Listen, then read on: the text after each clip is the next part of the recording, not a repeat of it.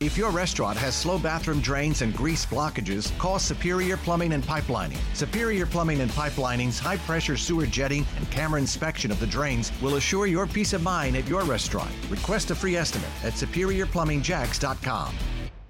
I appreciate the effort to uh, step off set for a couple of minutes. Florida native and anchor Christina Watkins with WDSU TV in New Orleans to help us continue our team coverage of Ida. Uh, as a native of uh, Orlando, you've lived through a number of storms in your career, having worked through this one as well. How is New Orleans faring so far, Christina? Well, good morning to you all. Thank you so much for uh, having me on to give you a little perspective. Let me tell you, um, it, it's different. And I say that because Florida's infrastructure is a lot more intact compared to what we are dealing with here in Southeast Louisiana. And the magnitude of this storm that we dealt with yesterday and continue to feel the remnants of right now is something I, I can't even put into words. And I'm not just saying that, I, I literally cannot describe it. It was scary.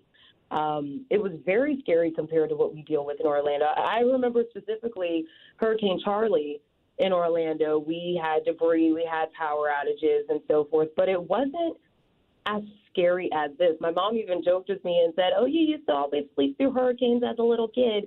So, you know, to actually experience this as an adult, see the debris flying, the transformers blowing, the water rising, levees overtopping in parts of southeast Louisiana, not necessarily here in New Orleans, but outside of our area, uh, parts of Plaquemines Parish, which is part of the metro.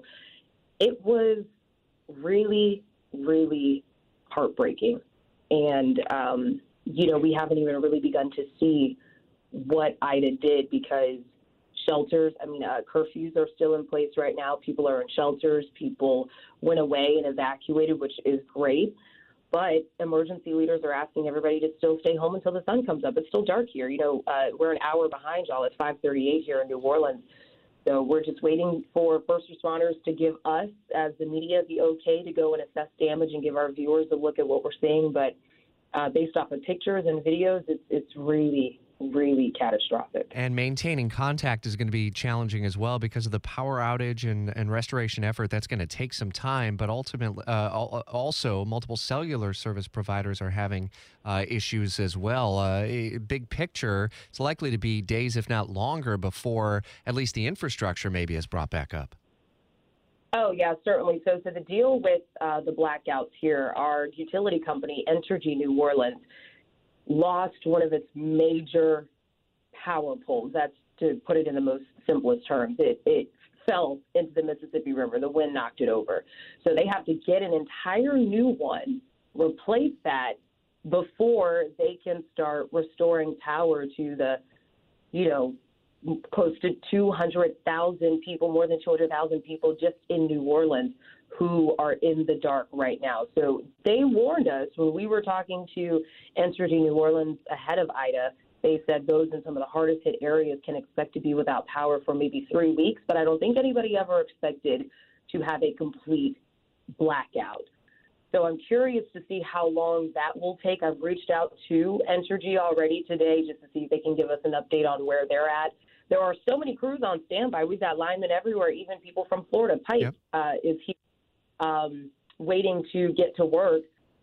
But it's kind of difficult for them to do so until they get that main source of power back, and it's still dark. So it's definitely going to be a long while. And because of that, you've got different sheriff's offices and uh, law enforcement officers, like in Jefferson Parish, which is the neighbor to New Orleans. They also have 97% of their customers, their energy customers, are in the dark for the same reason as what we're dealing with here in New Orleans.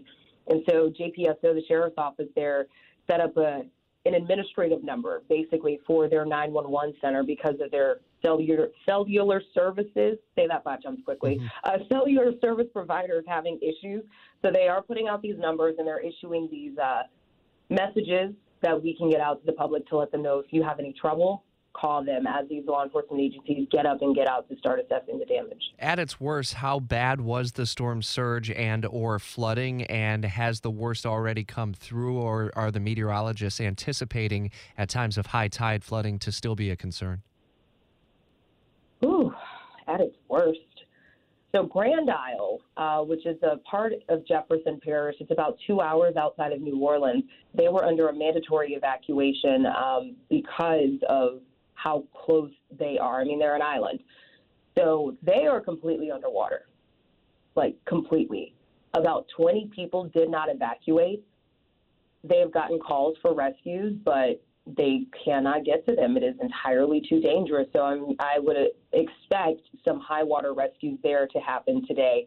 I can't give accurate numbers. I don't want to, you know, misrepresent our meteorologists. I can check with them and tweet that out for you, uh, Jeremy, a little later. But our meteorologists were predicting at one point some parts 10 to 17 feet of storm surge, depending on where you were. So that could be Lafourche Parish, Terrebonne Parish, Grand Isle, all of those areas right along the coast of our state.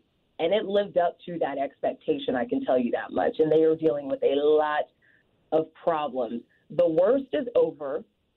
Thank God. Our meteorologist Damon Singleton and Lee Southwick, who are um, in studio right now, confirmed that the storm is moving its way on out, but we're still going to have the outer band still dealing with a lot of rain.